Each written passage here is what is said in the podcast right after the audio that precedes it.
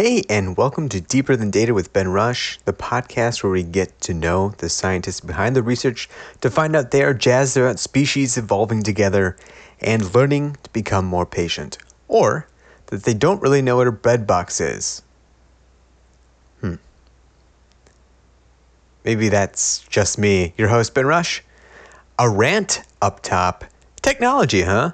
Sometimes it's great, and other times it crashes on you, leaving you questioning everything you've done with your life. I didn't give my last sucker to Emily in second grade. Is this why the video chat crashed today? Technology can be frustrating, and this interview was no exception. Great interview, but the video chat dropped three or four times. With the magic of editing, I stitched together this episode with our wonderful guest, Anurag Agrawal.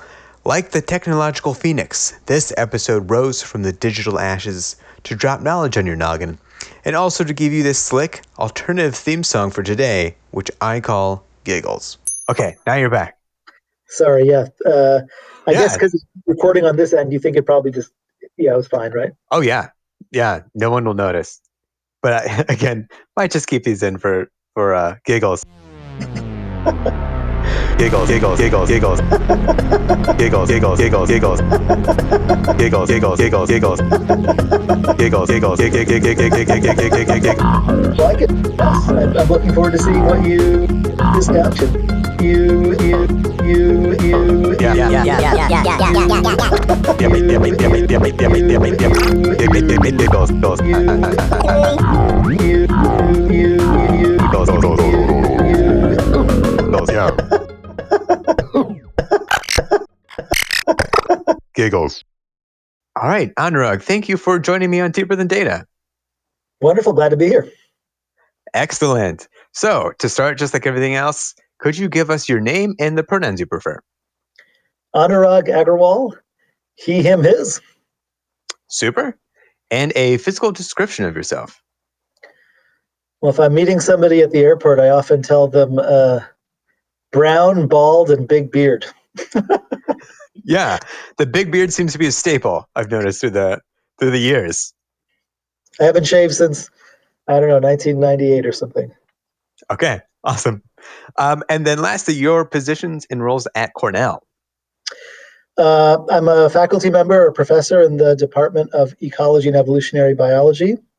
I have a joint appointment in entomology and um, that just means I conduct research on bugs and plants and ecology and evolution and teach classes, um, advise students, that kind of thing. Super.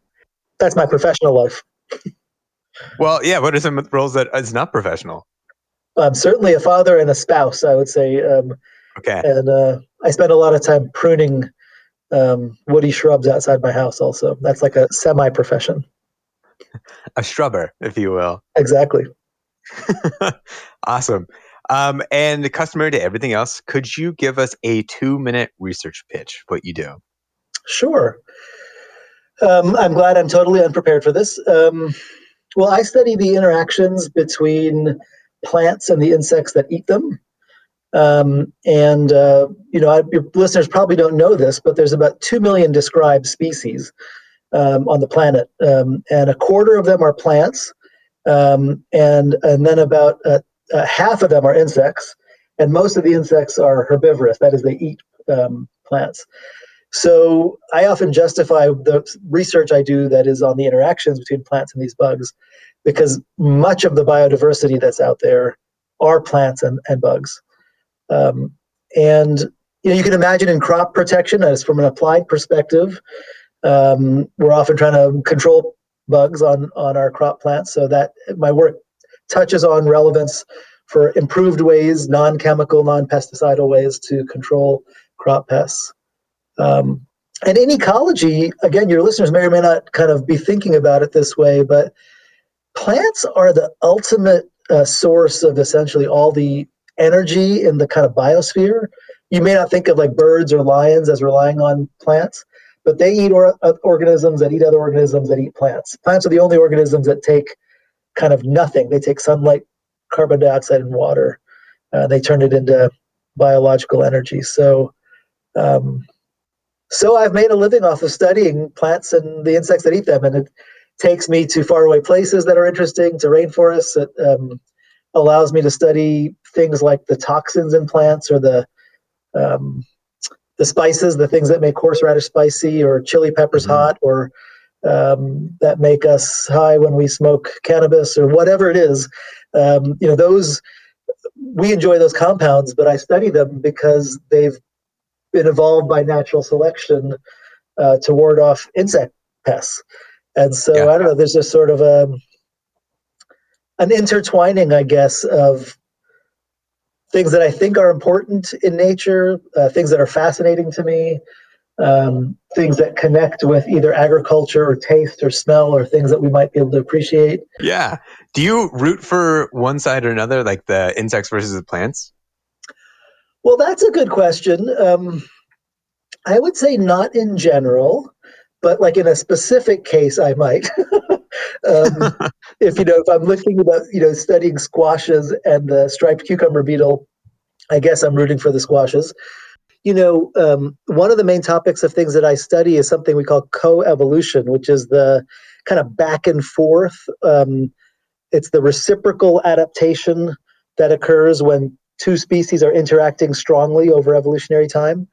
Um, so, particular plants and particular bugs might be co evolving, the plants evolving defenses, and the bugs are evolving ways to exploit plants. And if you buy into that paradigm, then I guess rooting for one or the other uh, doesn't really make sense. They're you know uh, they're kind of mm-hmm. co-evolving together, and um, a famous evolutionary biologist once likened it to um, uh, Alice and the Red Queen and you know Lewis Carroll's Through the Looking Glass. They're running in place, right? They're uh, Alice and the Red Queen are running super fast, and yet they seem to be standing still. They're not getting anywhere, and um, and Alice says to the Queen, um, Red Queen, you know, like what's the deal? We haven't gotten anywhere. And she says, well, in this place, you got to run as fast as you can just to stay in the same place.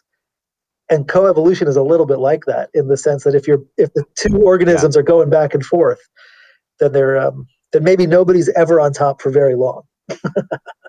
I feel like my my personal opinion um, for who to root for is whoever I can eat in the oh. end. Yes, I like to play the game if I'm walking through a forest or on a farm. Like, can I eat this? And I, you know, I don't just go around munching on random things to play it safe, but uh, I do enjoy whatever I can uh, forage out in the wild. So Super. if you're talking about like the the beetles versus the squash, I'm all squash. okay, I'm going to start shifting back to the early days with the question of who was your first crush? Uh, yeah, that's a um, it might be my grandmother. Um, I only uh, I only met my grandmother a couple of times, and the family story, anyways, is that um, she visited us from India in 1977. I must have been five, and the family story, of course, I don't remember this, is that I kept saying I wanted to marry my grandmother. So I don't know what that exactly mm-hmm. means, but um, probably showered me with candy. Um, yeah. All right. We might know the the secret to your heart right away chocolate. yeah, I'm the same way. I'm absolutely the same way. Yeah, if you're you're not extremely close to Boston, I don't think. I don't know my East Coast that well, but there is a fantastic chocolate company, Taza, T A Z A, mm. uh, that does stone ground uh, chocolate. Oh, um, nice gritty texture, a little sweet. You can go from you know, it's milk chocolate all the way to 100% dark. Cool. I'm writing that down. I I apologize if you get sucked into it, but at the same time, you're welcome. um, so I'm curious too. I I am a kid who was playing outside uh, in the mud, mostly focusing on animals. I did notice, you know, some insects eating animals, but they you don't often hear about kids learning that plants are toxic or having this idea of plants being like these uh, chemical chemical machinery factories.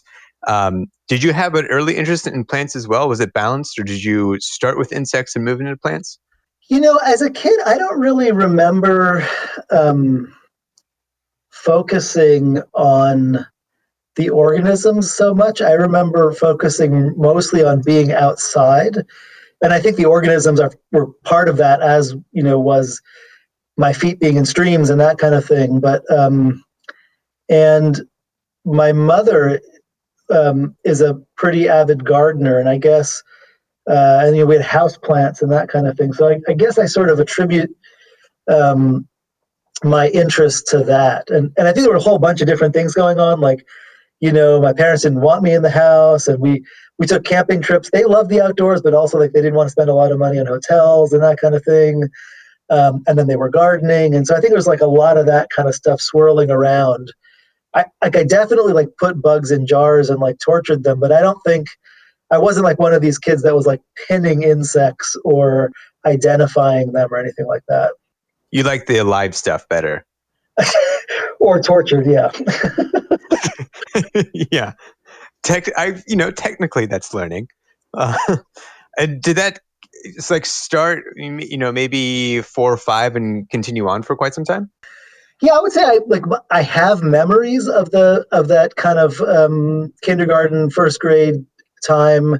I lived in like what I would call um, outside of suburban Pennsylvania. Like it was rural, um, but like next to suburban and, and pretty far from urban. And um, so, like in my neighborhood, you know, every 10 houses, after every 10 houses, there might be an empty lot where like i don't know if somebody i don't think is that it was unsold but like somebody bought two lots or whatever and there was a stream and there was some farm stuff so um, i think i was just around it uh, since the early days and um, but i didn't really like discover biology until really my sophomore year in college i would say and with that was it kind of love at first sight no it um, it it it, uh, it, it it stems from a class whose name was called was was the students had given the class the name darkness at noon and um, the story is that um, in college i was interested in um,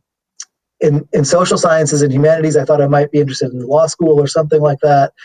And um, and the deal I made with my parents, my parents are immigrants that came from India.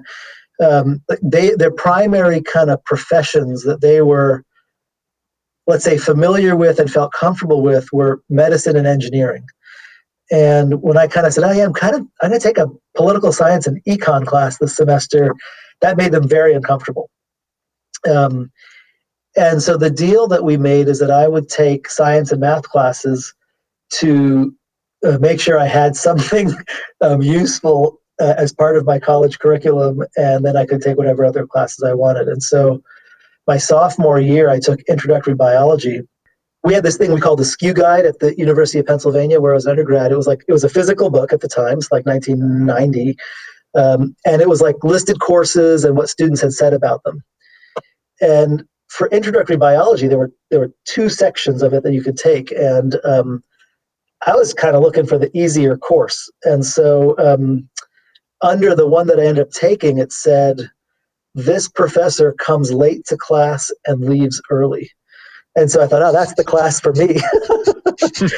and then later, I learned that other students called the class "Darkness at Noon" because you'd show up at 11.55 or whatever it was and um, the lights would go down and it was a one hour slideshow um, that was this guy's uh, this professor's uh, stories about biology to teach you introductory biology material so you know the um, the day that he was teaching us about the vertebrate digestive system the slideshow was i found this roadkill bear that's slide number one. Slide number two is that it, the bear strung up at, at, at the professor's house. And then he proceeds to take a Swiss Army knife and dissect the bear and show you the vertebrate digestive system. And wow. While most of the students in this class were either asleep or horrified, I was like, yeah. um, so um, I can't even remember what the question is now, but my kind of thinking that oh biology might be something i'm really interested in stemmed from me taking these science and math classes to kind of satisfy my, my parental contract and then stumbling into this intro bio class were your were your parents like as you were starting to say like okay biology might be something for me how did they feel about that um, it took them a couple of years. I mean, I think had I said I was interested in in biotechnology or genetics or something like that, maybe that would have been. Um, but I was talking to them about, um, you know, why strawberry plants have runners and make seeds. You know, it was sort of a different kind of biology that mm-hmm. um, they were familiar with. Um, in their, you know, defense, I would say, um, although they have always been kind of cautious about the unknown, um, I'd say the you know like the really good advice I got from them was, um, well, if you think you're really interested in that, try it, do it, get an internship, that kind of thing. So my first transition was from um, kind of thinking about law school to thinking about environmental law. Like after I took that class, I don't remember whose idea this was, but I thought like, okay, maybe I could combine um, the roadkill bear with my interest in social science by doing environmental law. And I took an environmental law class, and I talked to the professor and all that kind of thing. And, and basically, that came down. You know, for me, it, it, I learned through that that environmental lawyers like really had their heart in the right place or this, in, in the same place as, as my heart in some ways wanting to improve the environment or um, but they weren't out there in the field. They weren't um, you know, they were doing the legal side of the environmental cause. Um, whereas i i was taking that class and talking to the environmental law prof convinced me that i wanted to be doing the biology um, uh, more so than doing the um, legal stuff. So I'm trying to put the timeline together. You were probably figuring this out a little bit towards the end of undergrad. Uh, did you do some of those internships in between, or did you go right into graduate school?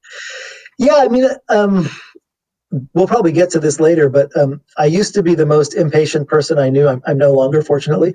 Um, but I think that like that happened when I was a sophomore, and um, and then I don't know when I like maybe in the next semester or whatever. I figured environmental law wasn't for me or whatever, so I started doing the the biology internship stuff pretty soon after. Um, I think summer after my junior year, I spent at a field station uh, where uh, in the mountains of Virginia called Mountain Lake Biological Station, and I was, you know, that was like immersion in ecology in the field environment with I don't know 50 other students and many profs that study ecology, and I think that kind of sealed the deal for me.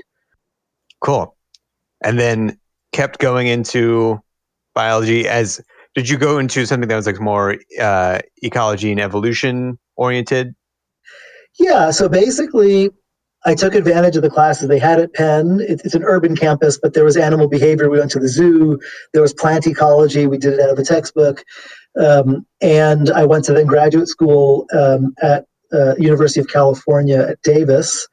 I was in what's called the population biology graduate group, but that's you know more or less a sister discipline to ecology and evolutionary biology.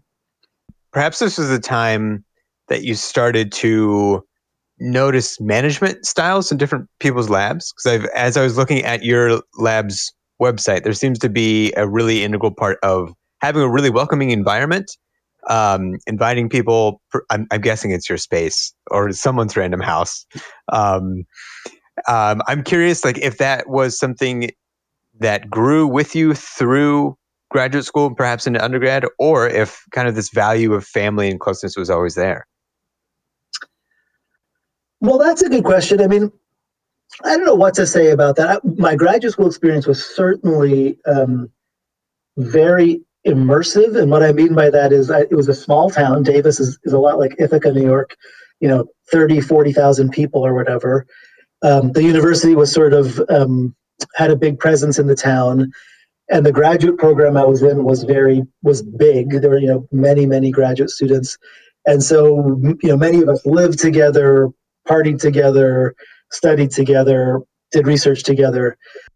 So I would say, um, for better or for worse, certainly since graduate school, I have been um, more or less a mixer. And by that, I mean like my personal and professional life are um, reasonably intertwined. I'd say it's the least so for me now, and that's something we can talk about if we want to later. But I've convinced myself it's in part because I love doing the professional things I do, and you know, botanists and ecologists are nicer people, and so we just kind of all hang out. But um, but you know, I think that yeah, that's that that kind of intermixing has been a has been a part of my experience. Um, um, having said that, you know, having kids, getting older, whatever, there's I probably have more separation from my lab now than I used to. It's not I mean, we still might have dinners at my place, go for hikes together, etc.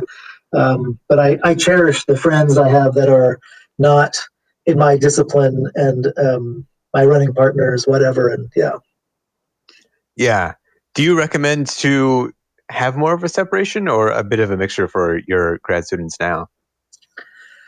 I think that's a very, very personal decision, you know, um, and I respect the extremes. Um, it's hard for me to relate to somebody that like needs to have a nine to five or an eight to six or whatever it is kind of work life and home life. It's hard for me to relate to that, but I totally can see its importance for a particular person, you know, and I think, you know, I'm not somebody that uh, has trouble falling asleep because I'm thinking about work or will wake, wake up in the middle of the night with work anxiety, but I know many people that do. And so I think that's just to say that I think people have different levels of comfort of intertwining and separation. And um, I, I don't think I would be comfortable giving somebody advice about that.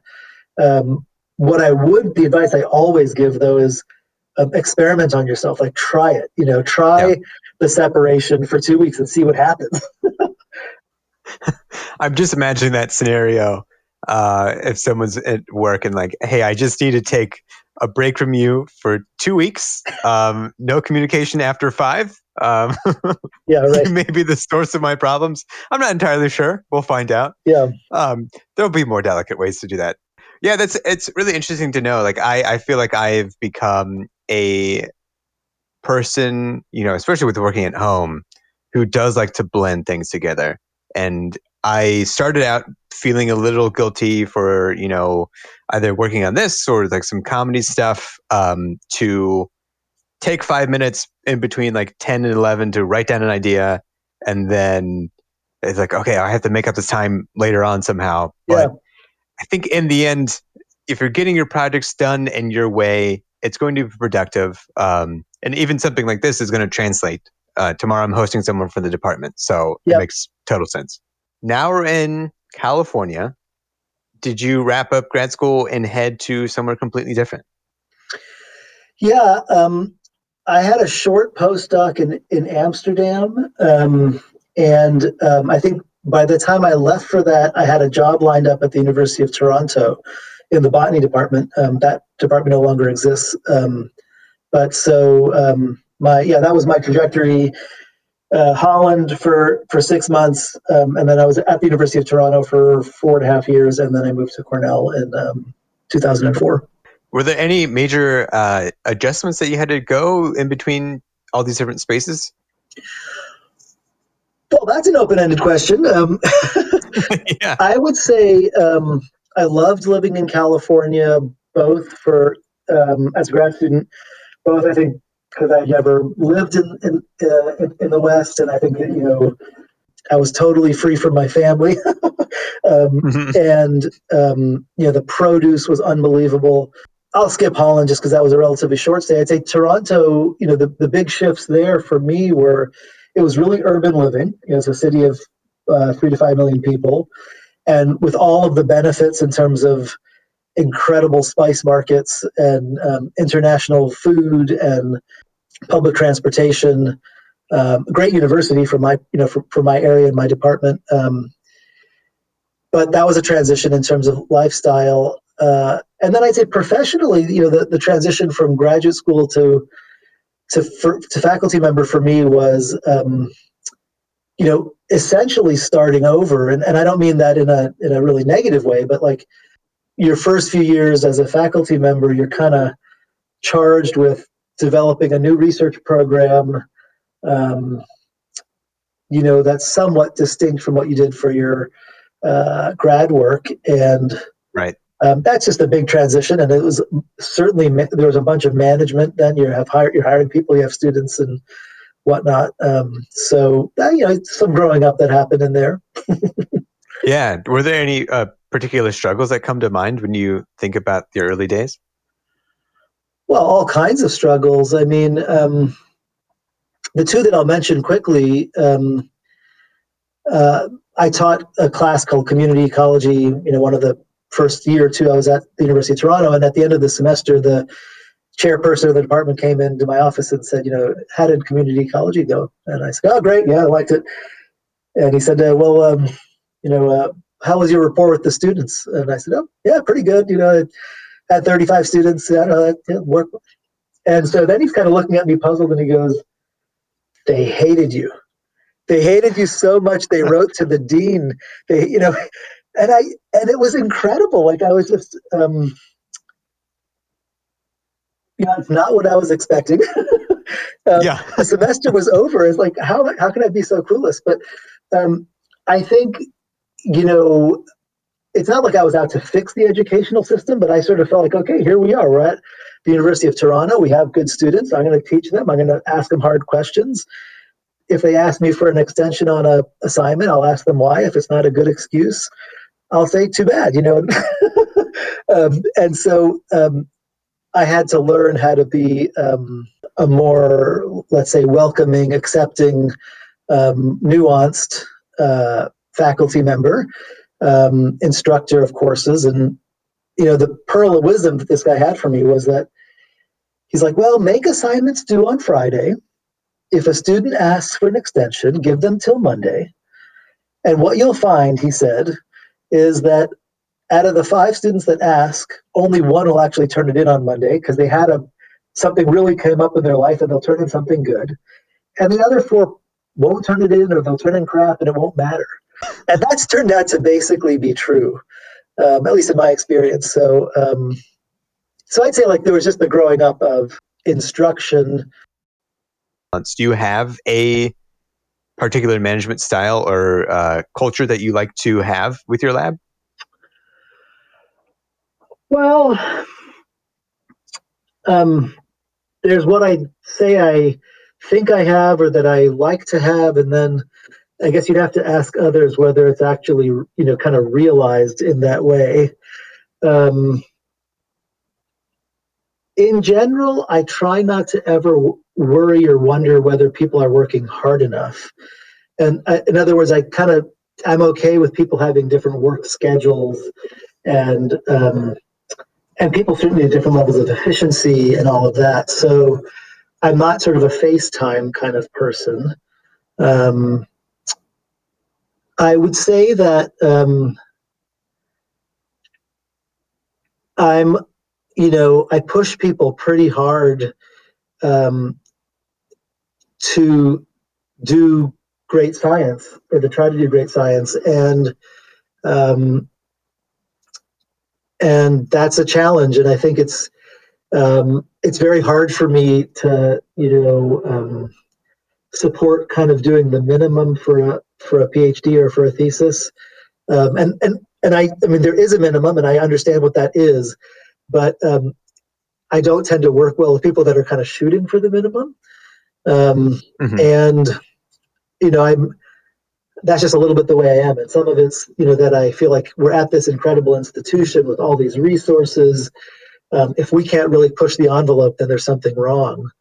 Um, and some of it's that I just really love to think about the frontier, pushing the envelope, um, uh, and that kind of thing. So uh, I do push people, um, and I'd say it's less like saying, you know, I need these results by the end of next week, but more when somebody is showing me data, sort of thinking about all the alternative explanations and do we need to do more controls or um, thinking about that data is pretty interesting what would it take to take it to the next level to really um, you know have some kind of transformative results or something that would advance theory in ecology and evolution more or whatever. Um,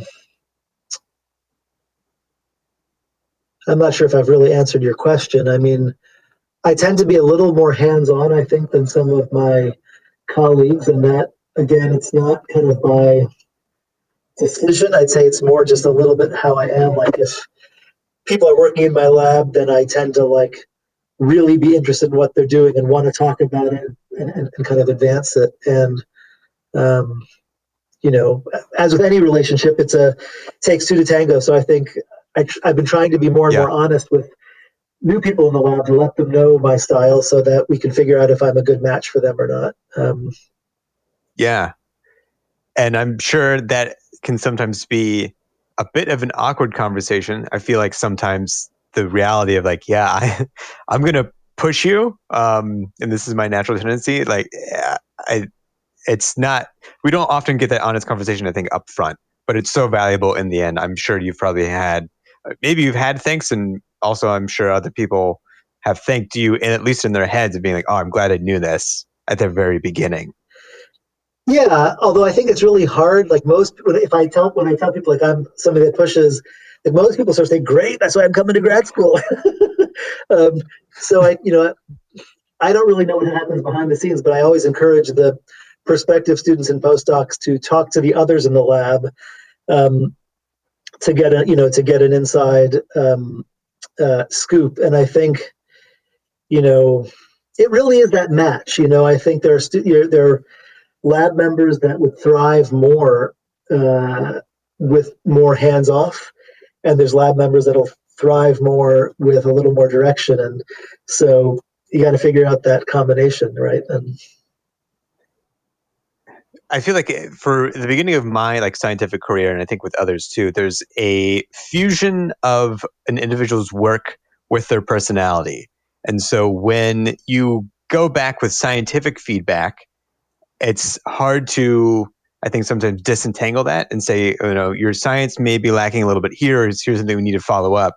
But as a person, you are pretty great.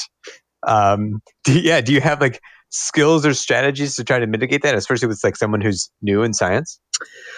I would say I'm I'm doing an experiment right now, um, and it's uh, it's through a long term friendship with a, um, a, well a sociologist that I know that I'm friends with, um, and that is, I think, with my pushing, um, in the past, it was sometimes unclear to people in my lab whether, um, you know, I had their back or I was supportive of them or um, that I had their best interest in heart.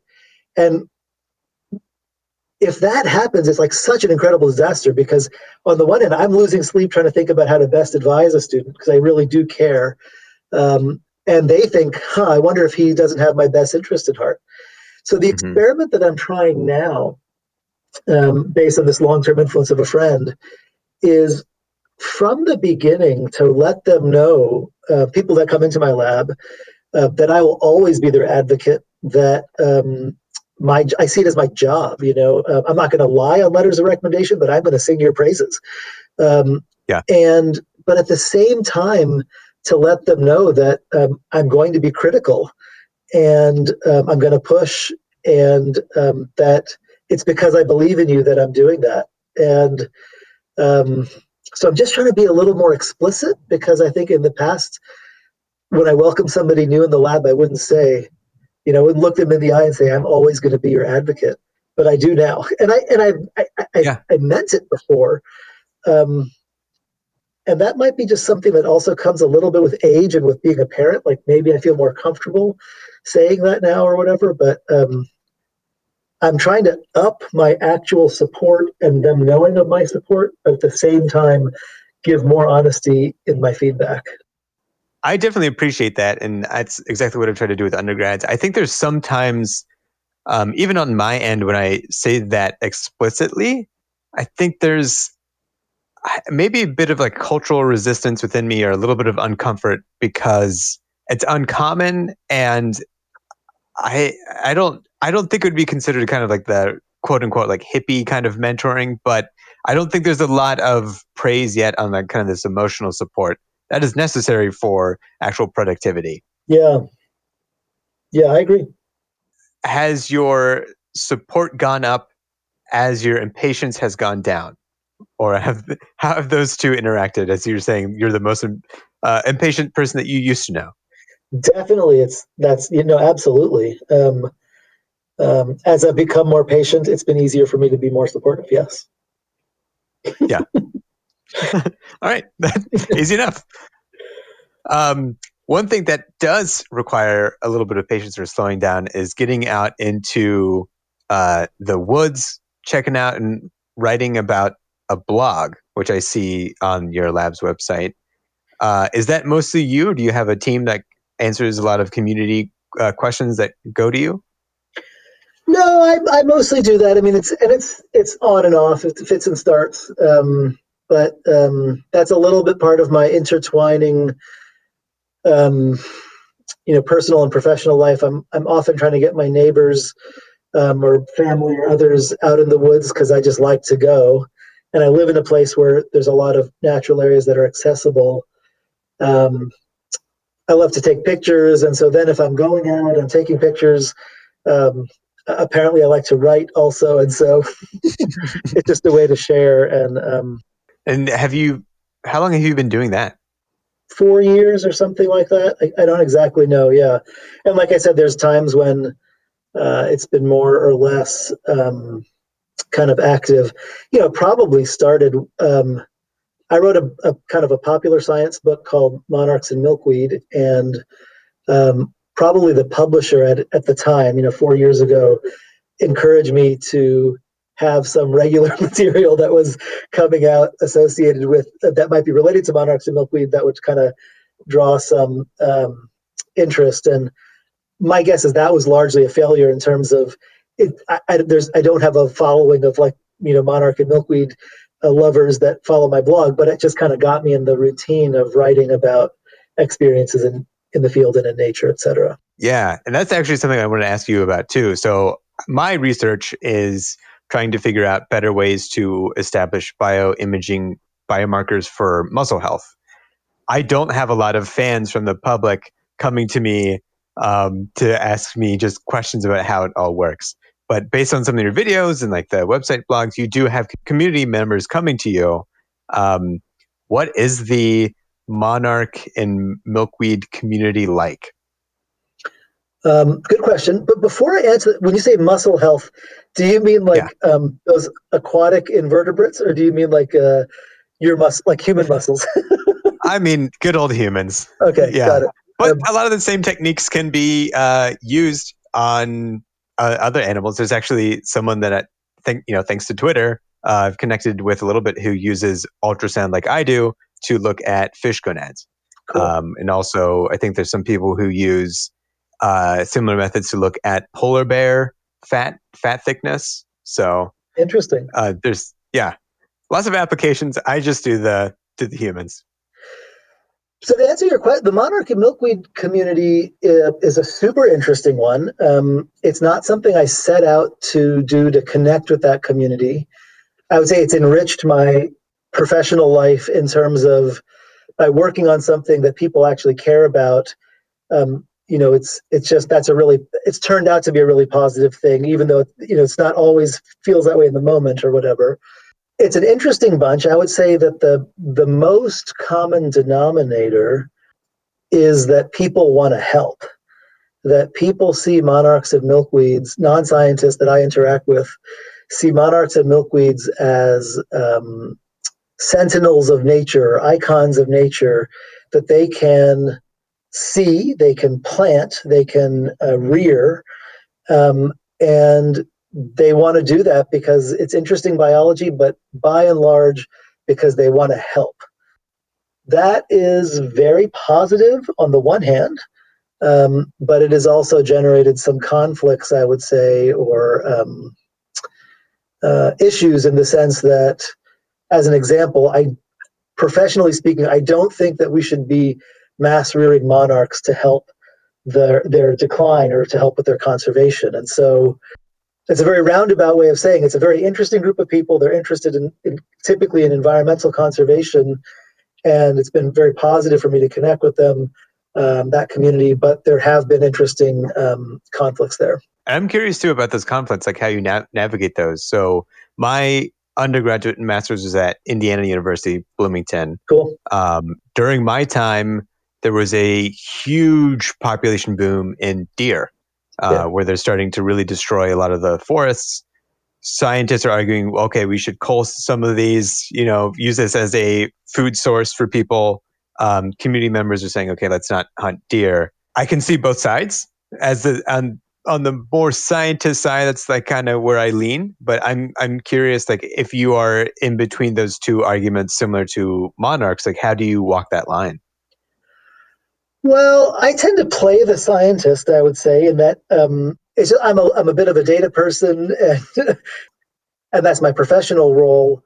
Um, I guess what I'd say is the main way I try to walk the line, though, is um, trying to be respectful, um, understanding the various sides, and um, you know, I, I gave a, a, public presentation on Zoom a couple weeks ago to a group of uh, monarch and milkweed enthusiasts, and I actually I got criticism afterwards from uh, some folks that said, "Why are you? Why did you speak to that group?"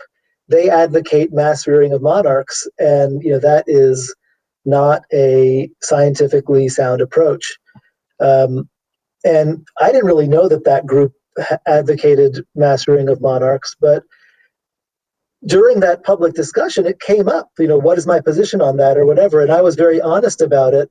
I don't think I offended anybody. I hope I didn't, um, but I did give my scientific opinion. But my argument against mass rearing them is that um, it might make us feel good, but um, there's some possibility of introducing disease or genetic um, variants into the population that we don't want to or mean to.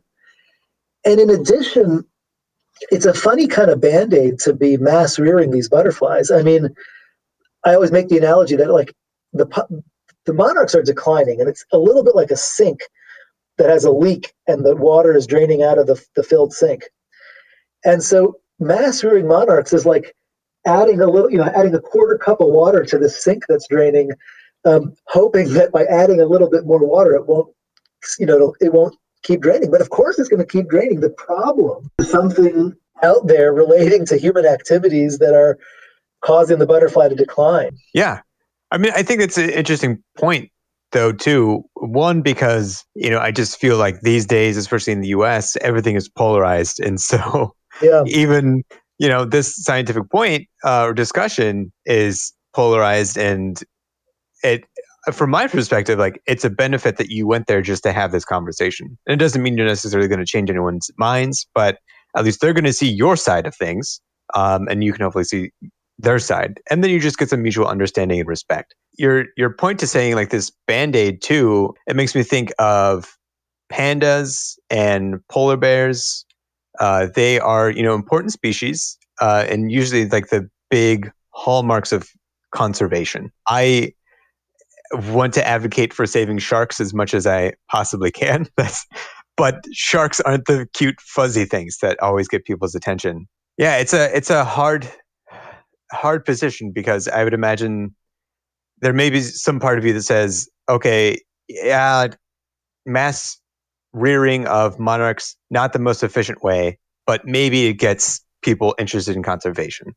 Exactly. And that's why I always encourage people to rear a couple as opposed to um, the hundreds or thousands or whatever. Yeah. Yeah. So I'm going to go to some more open ended questions as kind of just like a reflection.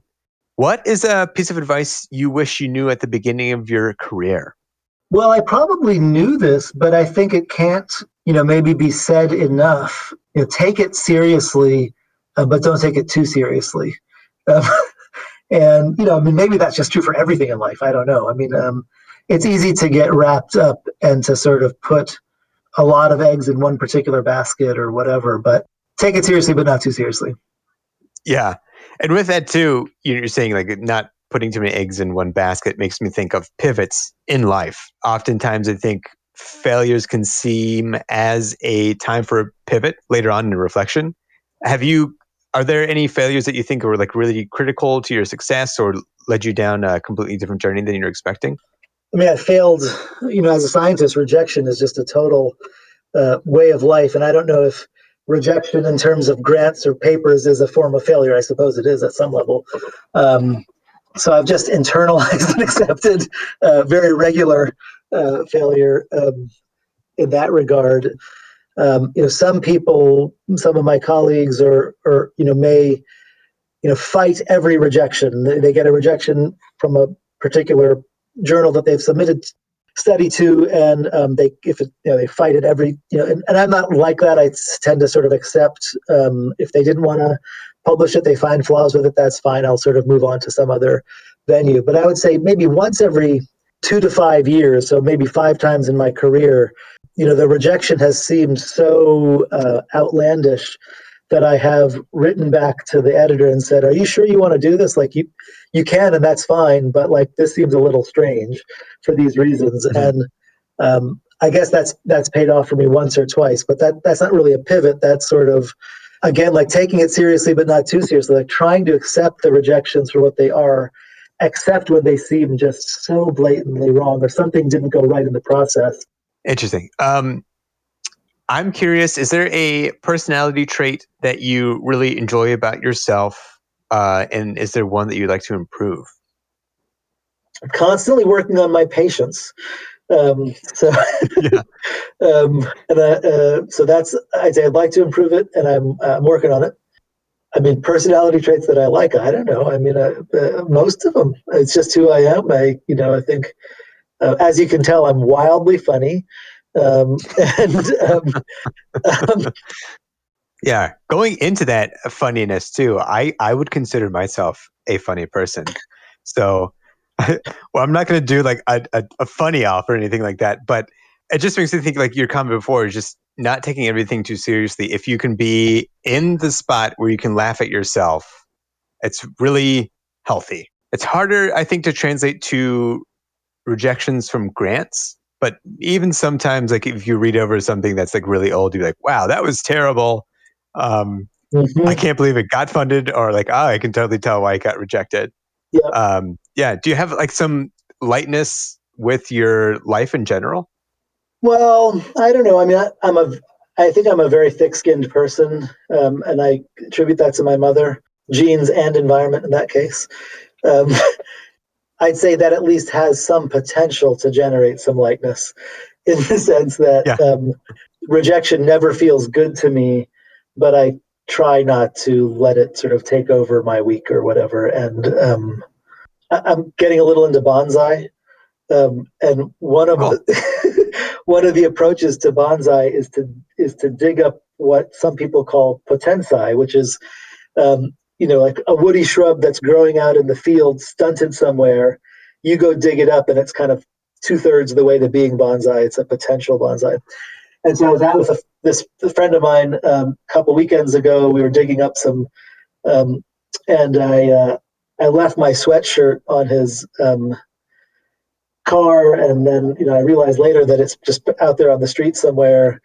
Um, and I was like, oh, you know, whatever. I'll I'll get it later. And he was like, "You're not upset about that?" And I was like, "I don't know. It's my sweatshirt. I'll get it later." You know. So if that's lightness, um, I guess I have some. But yeah, that's like uh, potent sweatshirt.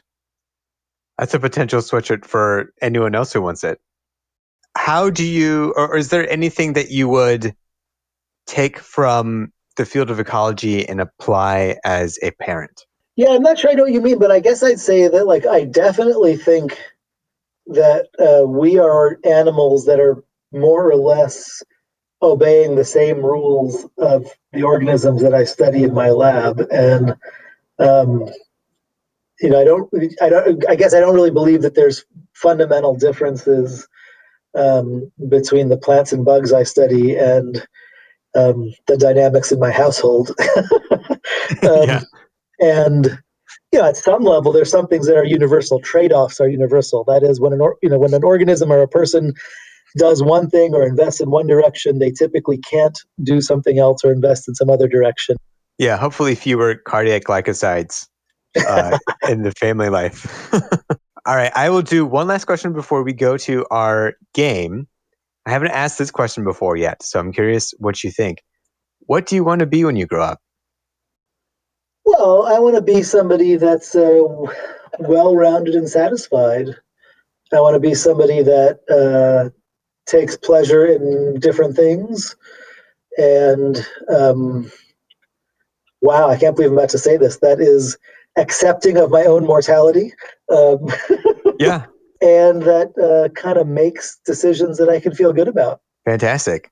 I, I would follow up to that too. Um, so I had my 30th birthday not too long ago, and because it's COVID and I wanted to celebrate. Also, I'm in Wisconsin, so you know you can't do much in wintertime. Um, but what I did, I, I walked 30 miles across Madison to see people, and I asked them uh, as a way for me to cheat and steal what they answered as well. Uh, how what or what does it look like when you've made it? It's about personal satisfaction, I guess. And I think that that looks very different for different people it's something I'd say I think about um, a reasonable amount. Yes. Yeah, I think your your answer previously of being pretty satisfied with yourself um, was one that I heard a lot from people. I like the accepting your own mortality. Um, as a young person, I haven't really thought about that too much, but I, you know, it's going to happen. I think, it, and it's something that's not discussed in our culture a lot. Um, yeah. But I think it's something that we'd all benefit from remembering that we might perish tomorrow. So live today a little bit more uh, filled with something. I don't know why, yep. but filled with something. All right. I am going to move on to our game. So it's going to be something completely improvised. Uh, but before I tell you what we're exactly going to do, I'm going to need four suggestions from you. So the first thing uh, I need a suggestion for a tool. A hammer is what came into my mind. All right, hammer. Uh, an article of clothing. Underwear. Underwear. We'll see if this backfires. um, a band. Pink like Floyd. musical band. Pink Floyd. All right, and a dangerous animal. Uh, snake. Snake. Okay. All right. Here's what we're going to do. We're going to improv a two minute scene in a scenario, uh, which I will describe shortly. Um, and we must reference each thing that we've provided in the scene. So we need to reference uh, a hammer, underwear, Pink Floyd, and a snake somewhere in this scene. We've got two minutes to do it. Okay. And the scene is you and I are in the field collecting milkweed leaf samples, and we come across a cocoon of a monarch unlike anything we've seen before. I can start. All right, here we go. Ah, it's such a nice summer day to be out collecting these samples. Thanks for taking me out here. Definitely. Uh, happy to be here. It's like being on the dark side of the moon. Yeah, it's. I mean, it is pretty trippy. And speaking of trippy stuff, have you seen this cocoon over here, this monarch? Crazy. Uh, you know, we like to call them chrysalids, um, but they're also could could be called cocoons. It looks like, uh, gosh, looks like that's been maybe bitten by a snake. Is that possible? Maybe that's why it looks so strange. You know, as we're staring at it, it's getting larger and larger. I brought this hammer do you think we should just nail into it, let it break it open, see what happens? Definitely. Let me pull some nails out of my underwear. I have some nails here. If you hand me that hammer, uh, I'll chisel away and see what's inside. Okay, here you go. I'm glad I brought this. I heard about uh, you always keeping extra nails in your underwear from some of your students in lecture. Yes. Do you have that microscope that you normally keep in your ear? Because once I chisel it open, it might be nice to put the pieces under that microscope. Oh yeah, the little mini one. Here, here you are. Yeah, and this is solar powered too, um, so we're not going to have any issues at all. And luckily, I keep that solar power in my other ear. Very good. You know, looks like it has some parasitic wasps in it. Wasn't a snake after all this monarch chrysalis. Uh, uh, do you know about uh, about parasitoids? Oh, I love them. Yeah, they're like the, they're like aliens. They lay their eggs in the in the in the chrysalis. They eat it from the inside out, and then they well. Now that we've chiseled this open, it won't happen. But they would have burst open the wasps, the next generation of wasps. Which I think is pretty cool. I I was a little scared at first because we were gonna possibly. I, I know these parasitoids don't get to us, but I was a little afraid since this was growing so rapidly. There might be kind of something freaky in there. Definitely. Well, you know what they say. You know there is no dark side of the moon. It's really just all dark. yeah. Um, okay. Awesome. That was fun. We're going to now the twist. Um, we're going to actually reenact that scene, but we're going to do it in one minute. All right. Okay. But but we're supposed to follow the same uh, idiotic um, scenario. I mean, someone might say uh, masterful, uh, really wonderful improvisational scene on the fly, um, but also idiotic scene. Yeah. Very good. Okay. All right. Hey, thanks for taking me out here on the field. My pleasure. Here we are collecting monarchs and milkweed. Yeah. Wow. This is such a great summer day. It's really like the dark side of the moon. Totally, dude. Hey, check out this monarch chrysalis. Whoa. That is weird that it's grown so much and it's got a lot of holes in there, possibly from, I don't know, maybe a snake. It would seem that maybe a snake has bitten it. Shall we check it out? yeah. Here's the hammer, my trusty Oh, yeah? trusty hammer. Perfect. I have nails in my underwear. Let me pull those out. Perfect. Um, yeah, we should investigate how this happened. So here's this microscope uh, from my right ear and the handy dandy solar battery from my left. Wonderful. I'll chisel it open. Uh, woo! Looks like instead of a snake bite, this has parasitoids. Oh, and I love parasitoids. I was a little worried that it was going to affect us, but gladly it's just the caterpillars possibly inside. Rock on. Okay, awesome. How'd that feel? Very good. Okay, great, because we're going to do it one more time. Oh no. Actually, uh, maybe more than one more time. We're going to try to do that scene in 30 seconds. All right. Okay. Wow, what a great day to be out here in the field.